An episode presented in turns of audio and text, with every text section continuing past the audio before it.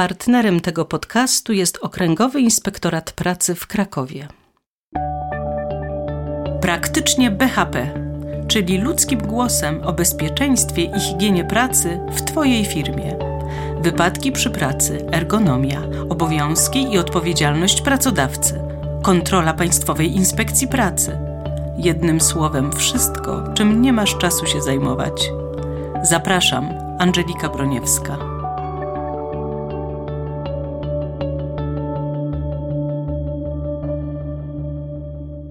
Gościem dzisiejszego podcastu jest pracownik Okręgowego Inspektoratu Pracy w Krakowie, pan inspektor pracy, główny specjalista Marcin Korda. Dzień dobry panu. Dzień dobry pani, dzień dobry państwu. Chciałam dzisiaj porozmawiać z panem o wypadkach na budowach. To jest temat szeroki. Wydawałoby się, że tam jest wszystko niebezpieczne, bo są i materiały niebezpieczne, i wykopy, prace ziemne, e, prace na wysokości, czegoż tam nie ma. E, do jakich wypadków najczęściej dochodzi na budowie i jakie są przyczyny, Pana zdaniem, najczęściej tych wypadków?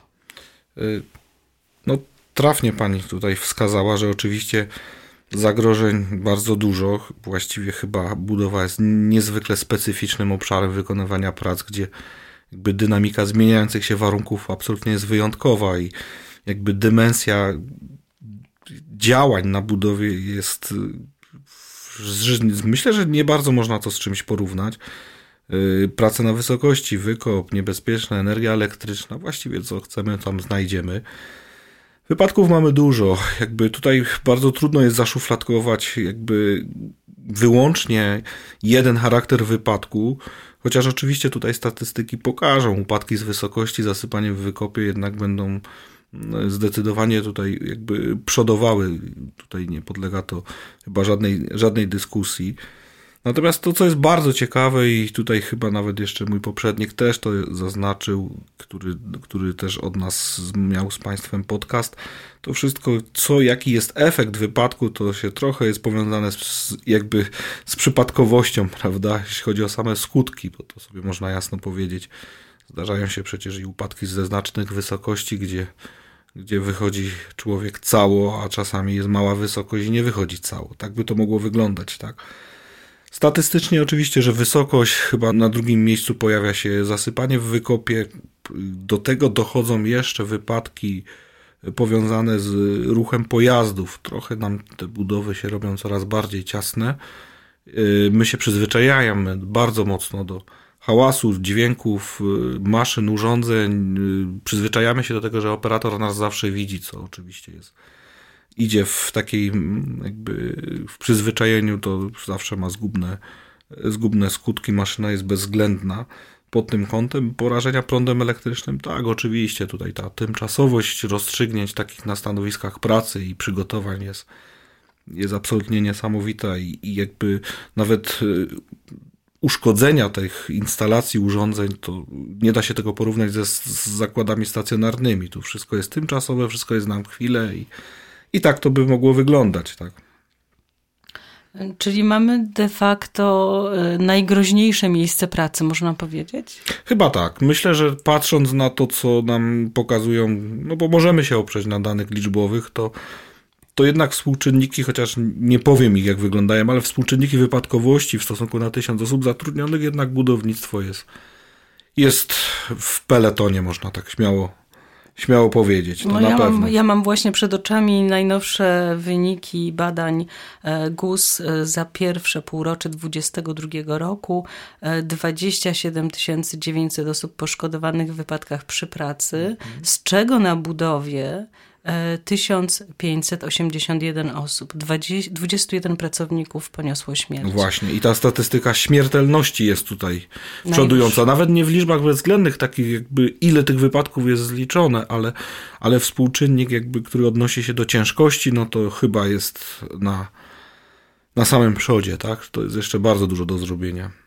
Wydaje się, że ta praca na budowie jest na tyle niebezpieczna, że właściwie to jest oczywistość i wszyscy powinniśmy y, jako pracodawcy, jako organizatorzy pracy y, przygotować po prostu pracownika do tej niebezpiecznej pracy, zorganizować mu ją w taki sposób, żeby była jak najbezpieczniejsza. No i właśnie jak wygląda to w praktyce? Z czym się pan spotyka, kiedy przyjeżdża pan do wypadku na budowie y, śmiertelnego? Co na ogół pan zastaje?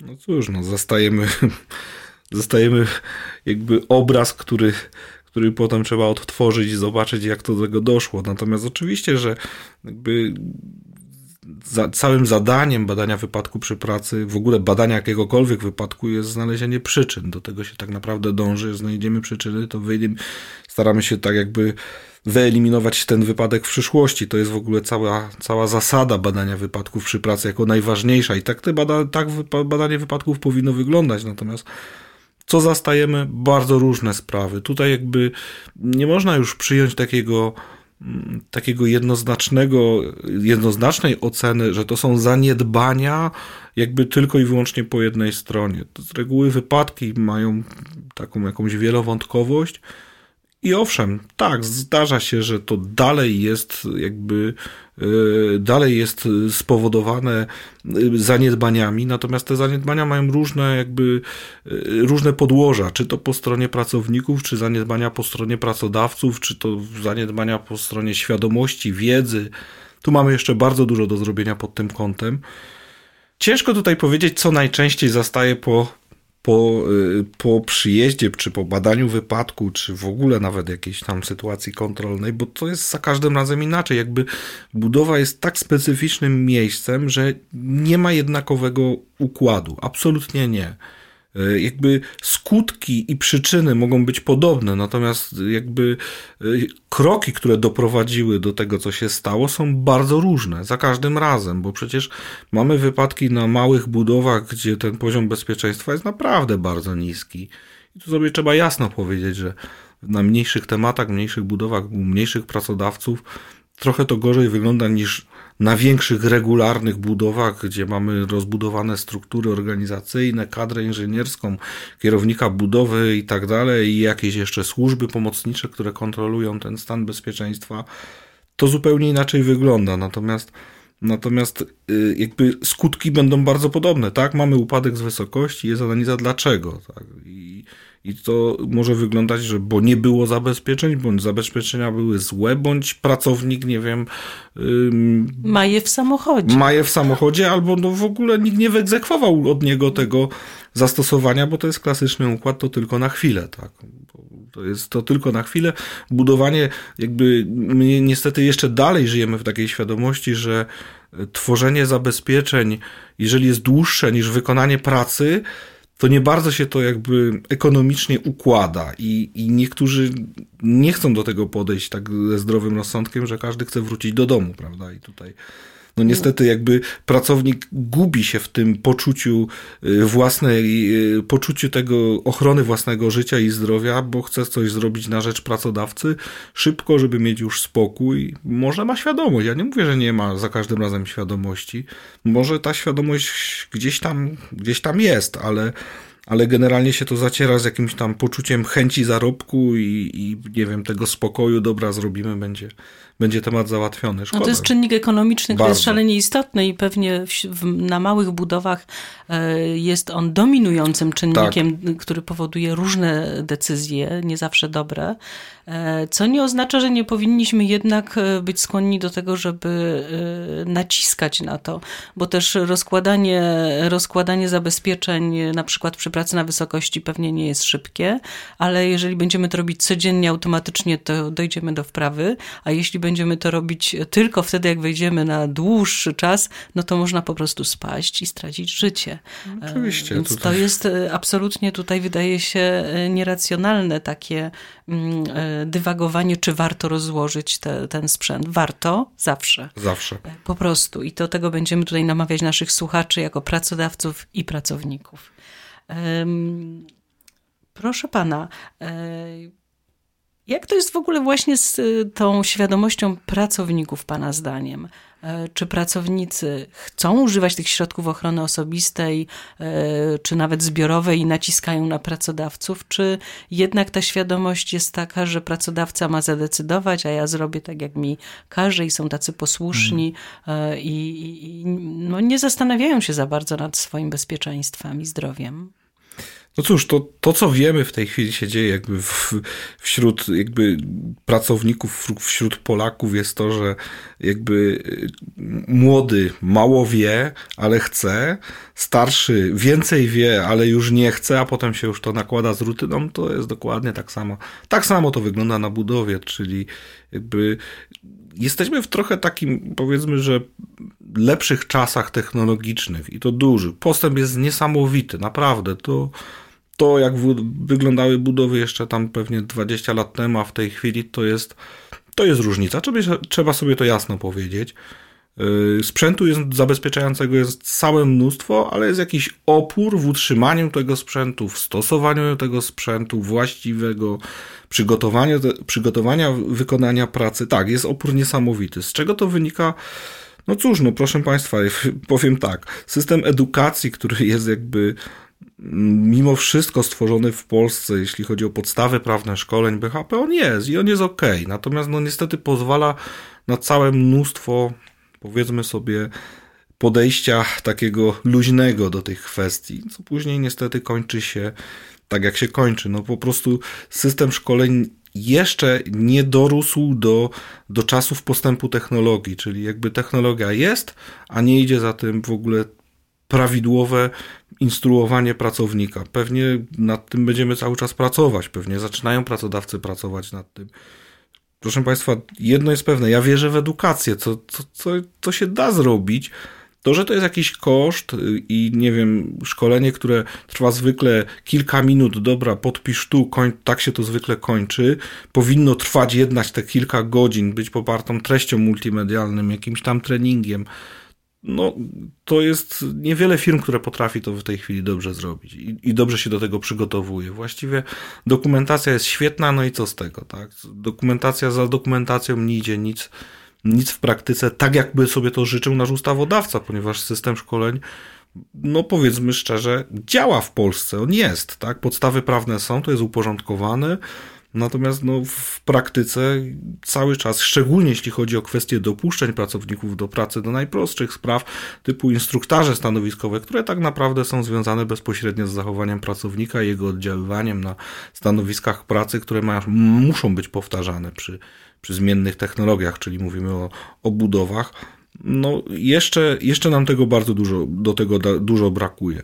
I tutaj jeszcze młodzi ludzie, jeszcze coś z tego jest, w sensie tym, że, że chcą się uczyć i, i, i widać to, że, że mają o tym pojęcie.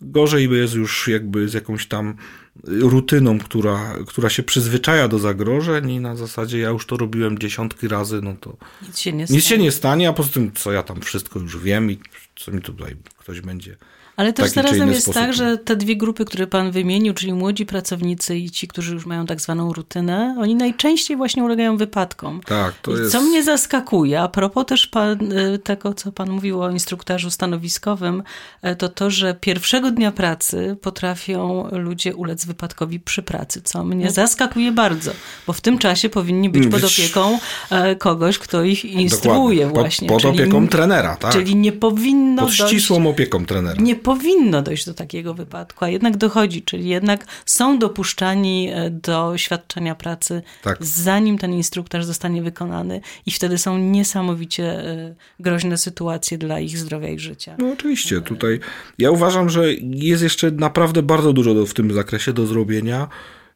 w zakresie szeroko rozumianego, poprawnego dopuszczania pracowników do pracy, ale wtedy, kiedy naprawdę zrobi się rzetelne, solidne, takie z sercem szkolenia. Jest w to szansa, bo ja nie wierzę w to, że jakby pracownicy są tak oporni na wiedzę i na umiejętności y, kogoś innego, jakiegoś trenera, który im coś tam pokaże, bo tak naprawdę no, intuicyjnie to, tak, to możemy wbić gwóźdź do deski ale stosowanie środków. Ja nie. stosowanie środków ochrony indywidualnej, y, które są powiązane stricte z zachowaniem pracownika, no, czy nie wiem, stosowanie narzędzi, elektronarzędzi, to nie są rzeczy, które my możemy, nie wiem, intuicyjnie sobie w każdej chwili wymyślić, bez tego, żeby nam trener coś pokazał, czy ktoś inny, kto się na tym zna, bez zapoznania z instrukcją. No, jest jeszcze bardzo dużo do zrobienia pod tym kątem. Jest, jest z tym spory problem, tak mi się wydaje, że. Ja myślę, że to, ten instruktaż jest też niedoceniany e, przez pracodawców w zupełnie innej kwestii, mianowicie e, dobrze poinstruowany pracownik wykonuje swoją pracę dobrze i no wysokiej jakości, nie tylko bezpiecznie dla siebie, więc po prostu to jest jakby korzyść również dla pracodawcy. Oczywiście, że tak. No tutaj to nie podlega dyskusji. Zeszliśmy już nawet na ten temat, to tutaj trzeba jeszcze podejść nawet do jakiejś, nie wiem, ekonomicznej wartości bezpieczeństwa pracy. No to tylko chyba pracodawcy, którzy mają przeszłość wypadkową, dochodzi do nich kwestia po prostu ekonomiczna, że brak wypadków się opłaca, nie? Czyli jakby ułożenie albo, nie wiem, finansowanie czy inwestowanie w, w kwestii bezpieczeństwa jest zwykłym ekonomicznym podejściem.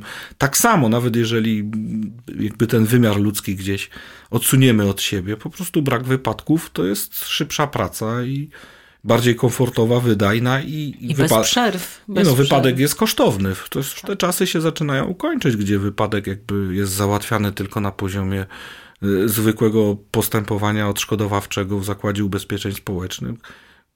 Teraz już można śmiało powiedzieć, że większość wypadków ciągnie za sobą postępowania cywilne o zadośćuczynienia. Takie czasy. A zarazem mamy już taki sprzęt cyfrowy, kamery, które Oczywiście. potrafią nam wiele dowodów przynieść pracownikowi e, i on może łatwiej dochodzić swoich praw Oczywiście. w tym względzie. E, tak. Także już pomijam samą przerwę w pracy, to ile osób będzie się zajmować tym wypadkiem przy pracy, e, Nie, obsługę no prawną, to są olbrzymie koszta i i jeżeli już mówimy o ekonomii tego wszystkiego, to warto też na to zwrócić uwagę. Panie Marcinie, czy byłby Pan w stanie opowiedzieć nam o takim wypadku, który Pana zaskoczył ze względu na przyczyny, oczywiście bez podawania miejsc, nazwisk i rzeczy szczególnych, które potrafiłyby wskazać na to, gdzie to się wydarzyło, e, ale żebyśmy posłuchali o tym, co może się zdarzyć e, takiego rzadkiego, nieprzewidywalnego, jak hmm. to w wypadku przy pracy, tutaj to zawsze jest kłopot. Co może, co możesz jakby yy, słuchacza zainteresować tak bardzo. To, co, co pana można, zainteresowało? To co, można, to, co można opowiedzieć, tak? Yy, każdy wypadek jest odmienny. To trzeba sobie jasno powiedzieć. Nie ma takich samych wypadków. Yy, badanie wypadków polega na, na znajdowaniu przyczyn. Wypadki się nie zdarzają. To jest tylko takie nasze ulubione powiedzenie, że wypadki się zdarzają. Wypadki są powodowane. To jest jakby jakby klucz do, do całej takiego, takiej analizy tego, tego co, czym się zajmujemy. To jest jakiś, nie wiem, ja mogę opowiedzieć, pierwszy lepszy, niedawno badany przeze mnie wypadek, no, no zupełnie niepotrzebny i zupełnie absolutnie, y, który nie powinien się wydarzyć, bo to jest jakby profesjonalna firma dachowa, rozkłada rusztowanie, które ma poprawne rusztowanie, które ma ze wszystkimi elementami, których po prostu nie złożono. Zostawiono na czterometrowym pomoście pomost bez balustrad, czyli klasyczny układ. Przychodzi deszcz, pracownik się spieszy, no a reszta już jest normalna. I człowiek spada z 4 metrów, młody mężczyzna, chyba 30 parę lat dosłownie, no i łamie kręgosłup w dwóch miejscach, czyli jakby zostaje inwalidą do końca, do końca życia właściwie no nie do końca wiadomo, jakby, znaczy wiadomo, tylko dlaczego się aż tak poświęcił, prawda? On, ale z drugiej strony, patrząc na cały system prawny, to ktoś za niego odpowiada, prawda? To nie są jakby jednostkowe sprawy, bo to rusztowanie stało kilka dni, nikt się tym nie zainteresował, gdzie jest protokół odbioru technicznego, gdzie jest kompletność montażu, gdzie jest osoba uprawniona do odbioru, uprawniona do montażu. To się wszystko zaczyna sypać, a najbardziej to jest ciekawe, że to się sypie, bo to jest profesjonalna firma, która generalnie jakby ma z takimi rzeczami do czynienia i nie było to specjalnym utrudnieniem dla firmy, żeby to zrobić dobrze, bo wszystkie elementy rusztowania były. To jest zwykły pośpiech, który później kończy się tragicznie. Człowiek przeżył ten wypadek, no ale co z tego, jak, już sportu nigdy w życiu nie będzie uprawiał. No, zniszczone życie. Tak, Złamanie no, kręgosłupa to jest e, w dwóch miejscach, to jest prawdopodobnie. To są, to są e, kompresyjne, tak, to są kompresyjne złamania. Co z tego, że on wróci jako tako do funkcjonowania, jak jak ta rehabilitacja i jakby dolegliwości się nigdy mu nie skończą, a, a właściwie ten wypadek połączył się z warunkami atmosferycznymi, no to, to jest to kolejny jest splon. Oczywiście. Ja przepraszam, ale tutaj jednak wypadek przy pracy to są te nieoczekiwane e, No sytuacje. oczywiście, dokładnie. Przecież... Właśnie ja też mam takie, takie, taką wątpliwość. Jak to jest? No mamy e, tak naprawdę uchybienie Wypadek przy pracy to jest coś nieprzewidywalnego. No trudno nie przewidywać, że jeżeli nie ma balustrady, przyczyny. Więc jeżeli nie ma balustrady, no to łatwo spaść. Jeśli jest ślisko, łatwo spaść. A to są rzeczy, które się tutaj wydarzyły. Tak, które są do przewidzenia i po to mamy systemy zabezpieczeń. Dokładnie. Systemy zabezpieczeń, które konstruujemy dla pracownika, mówimy o środkach wszystkich środkach ochrony, niezależnie od klasyfikacji, mają działać niezależnie od jego woli, czyli jakby ten, ta, ta sytuacja awaryjna powinna być skasowana, że on się poślizgnął balustradami, że się po prostu odbił od tych balustrad, no i stukł sobie kolano, no i właściwie to jest tyle, nie? Dokładnie. A niech spada z ponad 4,5 metra na podłoże i jeszcze jakiś tam betonowy element, bo to, to przez ten betonowy element może jakby na ziemię upadł y, przez ten betonowy element y, łamie kręgosłup, tak? To jest, y, to jest jakby podejście takie, że My w tej chwili systemy zabezpieczeń powinniśmy budować automatycznie i w sposób tak jakby naturalny. A to, że jest w tej chwili już 2023 rok i naprawdę tych systemów budowy regularne mają dużo.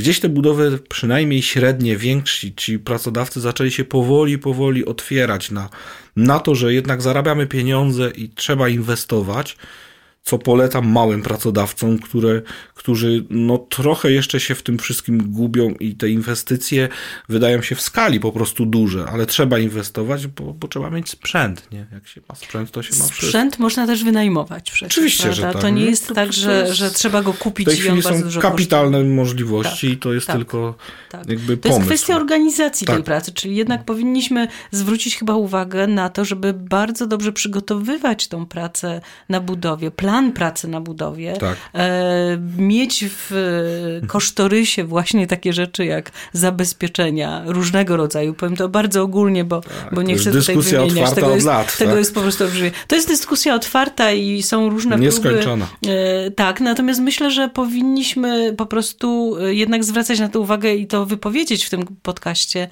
że to zależy jednak od pracodawcy i jego myślenia. No pewnie. I od pracowników. No bo Przepis... oczywiście pracownicy są źródłem też tych różnych zdarzeń, e, ich nieprawidłowe zachowania. Mhm. E, tutaj prawie 70% nieprawidłowe zachowania tak. i niewłaściwe, samowolne zachowania tworzą 70% przyczyn wypadków I wcale nie wyłączają odpowiedzialności osób, odpowie osób, które mogą być za to jakby powiązane. Tak. Czyli mówimy o pracodawcach, osobach kierujących absolutnie nie. Bo dopiero w tym katalogu szuka się tych znamion znamion takich, które w jakiś tam wyjątkowy sposób potrafią wyłączyć odpowiedzialność osób kierujących, tak? No to właśnie, jak jakby... pan mówi o osobach kierujących i o odpowiedzialności, ja bym tak poprosiła o takie mm, wytłumaczenie. Mamy inwestora mhm. i e, podzle, zleceniobiorcę, który wykonuje to. Mhm. Kto jest odpowiedzialny? I samozatrudniony. Jakby konstrukcja organizacyjna współczesnych budów jest absolutnie wyjątkowa, z tego się nic, to, to co powiedziałem na początku, chyba się bo konstrukcja organizacyjna albo struktura organizacyjna, chyba się nie da to za bardzo jakby z niczym porównać, bo zwróćcie uwagę, bo powiedzmy o takiej klasycznej budowie, zupełnie. Mamy inwestora, który jest jakimś podmiotem, osobą prawną, osobą Y, prywatną, to nie ma żadnego znaczenia, ma status inwestora, uzyskuje pozwolenie na budowę, dogadujemy kierownika budowy, no i kierownik budowy zaczyna realizować zadanie, no i tu się zaczynają już pierwsze jakby wątpliwości, robi to swoimi siłami, robi to siłami podwykonawców, no i mamy kolejne firmy, które są w jednym miejscu, wykonują wspólnie razem pracę, należy to jakoś ogarnąć. Tak, mamy wielki problem, jeśli chodzi o jakby trafność szukania osób odpowiedzialnych, ponieważ patrząc jakby mamy ewidentne y, działanie dwóch zasadniczych y, podstaw prawnych kodeks pracy, który wiąże odpowiedzialnością pracodawcy i osób kierujących za swoich własnych pracowników. Mamy prawo budowlane, które reguluje obowiązki kierownika budowy i jakby ten mit, który mamy od wielu, wielu lat w Polsce, że kto odpowiada za bezpieczeństwo na budowie, pada słowo kierownik budowy, to nie jest taka wcale prosta sprawa, ponieważ trzeba sobie jasno powiedzieć, że kierownik budowy nie ma związków służbowych z podwykonawcami. On ma tylko związki przez pryzmat prawa, pra, prawa budowlanego z podwykonawcami i jest rozliczany za swoje obowiązki. To trzeba sobie jasną rzecz powiedzieć, mówiąc już o kwestii odpowiedzialności na budowę, że jakby do jakiejś pigułki to sprowadzając, co, co, też pewnie nie jest jakimś uproszczeniem, każdy odpowiada za własne zachowania. I, I, gdy pojawi się wypadek powiązany z zaniedbaniami kierownika, na co miały później wpływ działania podwykonawcy, no to zwiąże też kierownika budowy. Jeżeli kierownik budowy wypełni swoje obowiązki tak, jak tego oczekuje prawo i nie ma na pewne rzeczy wpływu, no to to się gdzieś zamknie na poziomie podwykonawcy. Natomiast każdy przypadek będzie tutaj odmiennie traktowany. Chyba taką, jakby podsumowując to oczywiście, bo to jest naprawdę w wielkim uproszczeniu, każdy odpowiada za własne zachowania. Odpowiedzialności inwestora w polskim prawie bardzo trudno znaleźć. To musiały być zbudowane takie jasne związki przyczynowo-skutkowe, y, typu wprowadzenie umyślne w błąd, bądź w ogóle niezrealizowanie czegoś umówionego to mogłoby tak ewentualnie być. Generalnie jakby to nie jest, to nie jest sprawa oczywista, tak jakby się tutaj przyjmowało. Ta odpowiedzialność się jednak zaczyna od, od funkcji kierownika budowy, kończy się na podwykonawcach. W zależności od sytuacji to trzeba w odpowiedni sposób zbadać. Ale to, co jest bardzo istotne i to, co chciałbym tu powiedzieć jako osoba, która się tym od wielu lat zajmuje, to jest to, że mm, no nie można stosować takich uproszczeń, które są bo są, że kierownik budowy odpowiada za wszystko. To jest wielkie, wielkie uproszczenie. Y, to trzeba po prostu zbadać, tak? Bo tak jak to, co chcę podkreślić, kierownik budowy nie ma związków służbowych z podwykonawcą, ma wyłącznie związki wynikające z umowy bądź z przepisów prawa budowlanego. No i tyle.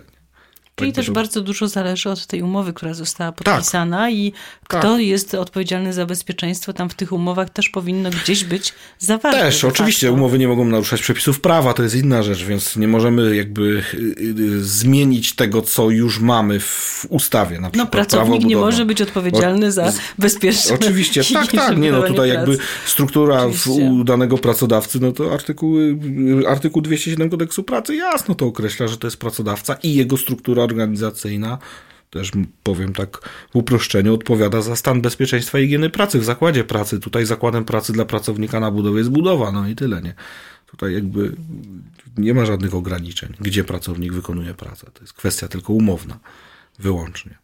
Ale też właśnie zdarzają się przyczyny y, wypadku, nie tylko ludzkie, że tak powiem, ale nieprzewidywalne e, warunki pogodowe mogą się przyczynić. Tutaj słyszałam ostatnio w Norwegii e, zdarzył się taki przypadek, e, upadł żuraw. Mhm. E, w kilku innych państwach też parę miesięcy temu, w Polsce również oczywiście. Też. No i czy tutaj, e, jak można walczyć z takimi wypadkami? No bo cały czas się skupiam na tym, co zrobić, żeby tych oczywiście. wypadków nie było. Wracamy znowu do tego, co, co powiedzieliśmy na samym początku, że badamy wypadki po to, żeby się nie powtórzyły. Nagle pojawiają nam się jakieś technologiczne wypadki, które do tej pory jakby nie były aż tak medialne, czyli nawet upadki żurawi, czyli konstrukcji, które są jakby przewidziane przez producenta na to, że wytrzymają każde stany pogodowe, a jednak nie, tak? Jednak się coś dzieje i być może, że trzeba będzie wyciągnąć z takich wypadków, które się które się wydarzyły i tutaj, i w Holandii, i przecież tutaj też u nas w Krakowie, gdzie anomalia pogodowe pokonały nawet tak ciężkie i olbrzymie urządzenia jak, jak żuraw budowlany, który został zmontowany tak naprawdę zgodnie z instrukcją i zgodnie z wytycznymi producenta, z wszystkimi odbiorami, a mimo wszystko prawdopodobnie wiatr go pokonał. I zmiany teraz tak, klimatyczne tak jest. Mamy. Być może, może że to są zmiany klimatyczne. seria jest. Oczywiście, być może, roku. że to jest jakby przyczynek do tego, aby e, producenci żurawia zaczęli robić od nowa obliczenia do swoich żurawi, aby one wytrzymywały jeszcze większe anomalie niż to było założone wtedy, kiedy były projektowane, bo tu oczywiście jest problem, kiedy były projektowane. Jak one były projektowane w latach 90., te konstrukcje, na deskach kreślarskich i pewnie w jakimś tam wspomaganiu CAD jeszcze elektronicznym, to zupełnie to inaczej teraz może wyglądać i być może ta rewizja jest potrzebna po tych kilku wypadkach takich spektakularnych, które wydarzyły się w tej chwili w Europie i to niestety ze skutkami śmiertelnymi. Coś jest nie tak, tak? No, ludzie zaczną patrzeć dziwnie, jeżeli wiatr wieje na żurawie wieżowe, które stoją koło ulicy. No które stoją często koło tak. innych budynków, Dokładnie. prawda? Bo to jest przecież wszystko teraz no, tak wcześniutko na budowach, że z balkonu Tutaj... na balkon można podać kawę.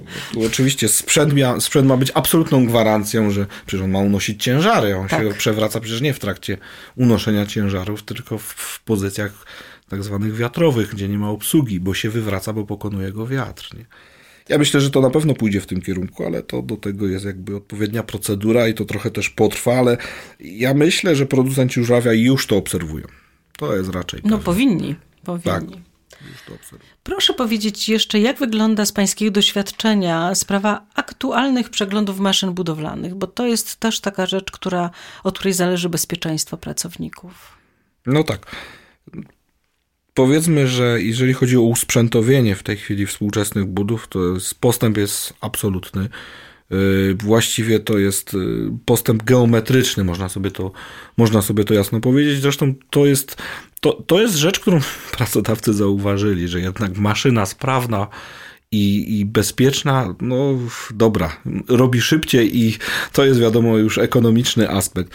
Natomiast jeżeli chodzi o same przeglądy, to oczywiście odejmując grupę, grupę urządzeń, które eksploatowane są na budowie, podlegające pod dozór techniczny, ponieważ to jest jakby załatwiane systemowo i i to jest niezwykła rzadkość, aby sobie ktoś w tej chwili pozwolił na eksploatację maszyn, urządzeń bez decyzji zezwalającej na eksploatację wydanej przez właściwy organ dozoru technicznego. Jeżeli to odejmiemy od jakby z tego zbioru maszyn urządzeń, no to pozostają nam urządzenia eksploatowane na budowie, których no w tej chwili przepis jasno to określił. Mają być użytkowane zgodnie z instrukcją producenta. Tak, to jest bardzo istotne pod kątem później nawet analizy zdarzeń wypadkowych, czy maszyna miała aktualny przegląd. Co ma być w zakresie przeglądu, określi producent. Ponieważ jeżeli chodzi, po, jeżeli chodzi o sprawy elektryczne, to tu mamy jakieś wytyczne w przepisach, dwa razy pomiary, y, pomiary kontrolne, pomiary ochronne, dwa razy w roku y, urządzeń stacjonarnych na budowie, natomiast wszystkie resztę rzeczy związane z bezpieczeństwem eksploatacji pozostaje wyłącznie w zapisach, w instrukcji producenta. Czyli tu jest wytycznym jest, wytycznym jest, wytycznym jest producent. Producent określi, że chce, nie wiem, zrobić smarowanie, nie wiem, pomiar raz na 12 miesięcy, to będzie musiał być tak zrobiony, jeżeli potem e, będziemy musieli bronić kwestię poprawnego pozwolenia użytkowania tego urządzenia przez, e, przez producenta, tak? Więc generalnie i tak już jest nieźle. Te elektronarzędzia naprawdę już w coraz lepszym stanie. Doprowadzenie energii elektrycznej, to co było koszmarem budowy, no, zmieniło, się, y, zmieniło się na plus bardzo w ciągu ostatnich tam powiedzmy 10 lat, ale to jest wszystko rzecz, po którą trzeba dbać. To nic nie jest wieczne, to wszystko jest tymczasowe, narażone na, na pył, kurz, wodę, każde uszkodzenia mechaniczne, yy, wachlarz niesamowity, natomiast jeżeli nie będzie tego zadbania, no to nie będą działać. Nie? Wytycznym jest zawsze instrukcja producenta w tym zakresie. Tu. Nie będą działać i nie będą bezpieczne. Proszę Na pewno Państwa. nie będą bezpieczne. Panie inspektorze, jak to jest z BWR-kami, szczególnie na tych małych budowach? One hmm. są, nie ma ich, e, szukają ich trzy dni, e, działa, działa to, nie działa? Pomysł był dobry. Dlaczego? Bo tutaj wcześniej pani coś powiedziała, że na temat planowania bezpieczeństwa. Tak, tak naprawdę to jest cała e, jakby geneza tego, tego, tego planowania. Ustawodawca jakby rozstrzygnął to w ten sposób, że na budowie pracę trzeba zaplanować. Trzeba zaplanować zabezpieczenia, metodologię, czas, ilość pracowników, sposób nadzoru, tego będzie pełno niuansów, natomiast nie rozstrzygnął w przepisach jakby i nie dopasował do konkretnego rodzaju prac na budowie. Właściwie zostało to w ten sposób zapisane, że Proszę zaplanować pracę, a efektem tego planu jest instrukcja bezpiecznego wykonania robót budowlanych, bo ona właściwie to się nazywa IBWRB, a my go potecznie nazywamy IBWR-ką. I okej, okay, bo to już jest jakby bardziej tutaj kwestia, kwestia tylko i wyłącznie taka potoczna, tak? Tak, to jest dokument, który jest powiązany z planowaniem i jest z tym bardzo różnie. Pomysł był niezły, naprawdę był niezły.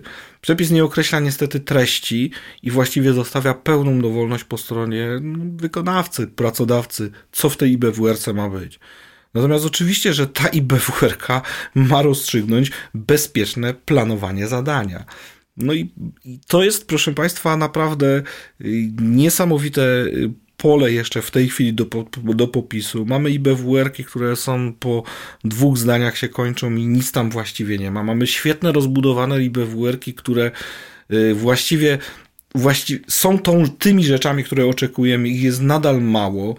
Y, natomiast ja tutaj jakby chciałbym powiedzieć pracodawcom, że pamiętajcie o tym, że y, i zawsze zważcie taką rzecz, co jest może trochę taka przykra w brzmieniu, że trochę po wypadku broni się własne dokumenty. To jest jeszcze inna rzecz. Wiadomo, że i BWR sama w sobie jako dokument nikomu życia nie uratuje, ale jeżeli... Ale mówi o dobrym przygotowaniu. Oczywiście, ale mówi o dobrym przygotowaniu, bo skoro ja sobie zacznę w niej planować, dobra, będę wykonywał pracę na wysokości, no to jak ja je zabezpieczę? Mam sprzęt, będę miał rusztowanie, będę miał balustradę, a ja z czego te balustrady zrobię? Z taśmy, z linki, z, z elementów stalowych, z drewna? To jest właśnie rzecz, którą powinniśmy tam zaplanować. Ona oczywiście jest jakimś dokumentem dynamicznym. De facto w trakcie budowy nawet takie rzeczy się mogą zmienić, bo wyjdą nieprzewidziane okoliczności i ktoś wymyślił takie dojście do stanowisk pracy, a będzie inne. Absolutnie dokładnie na tym to polega. Czyli można robić aktualizację w trakcie. Oczywiście, budowy. jak najbardziej. To jest, to jest dynamiczny i, dokument. I to jest chyba nawet coś, co mówi, przemawia za pracodawcą, tak. że on był czujny, że zwracał że uwagę planował. na zmiany i je, i je wprowadzał do tak. IBWR. To jest planowanie zadania pod kątem bezpieczeństwa. Problemem trochę jest to, że no faktycznie nie ma przepisie wytycznych jasnych co do treści. Tak? Ale też można Ma być znaleźć, opracowana. Można też znaleźć takie wzory, które są, nie chcę tutaj jest. E, podawać nazw własnych różnych e, fundacji, koalicji, stowarzyszeń innych, tak. ale są takie e, wzorce, są. które można to znaleźć jest... w internecie i się, I się nimi, nimi podeprzeć. Tak, tak dokładnie tak. zainspirować tak. może Oczywiście, to jest jakby, ja, ja patrzę tutaj z jakiejś swojej funkcji służbowej na to, że czasami aż niepotrzebnie są tak rozbudowane, bo wystarczy tylko na to dokładnie zadanie, które nas interesuje. Dobrze, nie ma żadnego problemu, ale y, jest tutaj oczywiście, że więksi pracodawcy mają mniejszy z tym problem. To już wchodzi w standard. Jakiś tam standard, który przyjmuje budowa regularna, która która już jest we właściwy sposób zorganizowana, firmy o tym wiedzą, mają służby, które im pomagają, mają swoich kontrolerów, koordynatorów, kierownik budowy już jakby jest po tym etapie, że wie co to jest i wie, że od wykonawcy musi to wymagać, bo przecież to nie, wcale nie musi robić kierownik budowy, bo to jest, to jest IBWRK, jest przepisem prawa pracy i on, ona obciąża wykonawcę, a nie Czyli podwykonawca. Oczywiście, że tak, on ma, on, ma, on ma to pokazać kierownikowi. To, że te dokumenty są łączone i wielu wykonawców robi na jednej instrukcji, też tego prawo nie zabrania. To jest tylko forma umowy i układu. To jest też logiczne, no bo Oczywiście, jest jedna budowa. Przecież, jest jedna prawda? budowa no. i, i jest powiedzmy, że dla dwóch wykonawców ten sam zakres, no nie? Więc tutaj to działa, tak? Natomiast, natomiast małe budowy mają z tym gigantyczny problem. Naprawdę gigantyczny problem. Tak jakby mm, krótkotrwałość prac jest kompletnie pominięta. Natomiast prawo działa tak samo, czy na małego pracodawcę, który robi zadanie w sześć osób na małej budowie wstawia jakiś mały, niewielki obiekt, tak samo działa, jak ten sam wykonawca będzie podwykonawcą, też będzie miał sześć osób na dużej, regularnej budowie.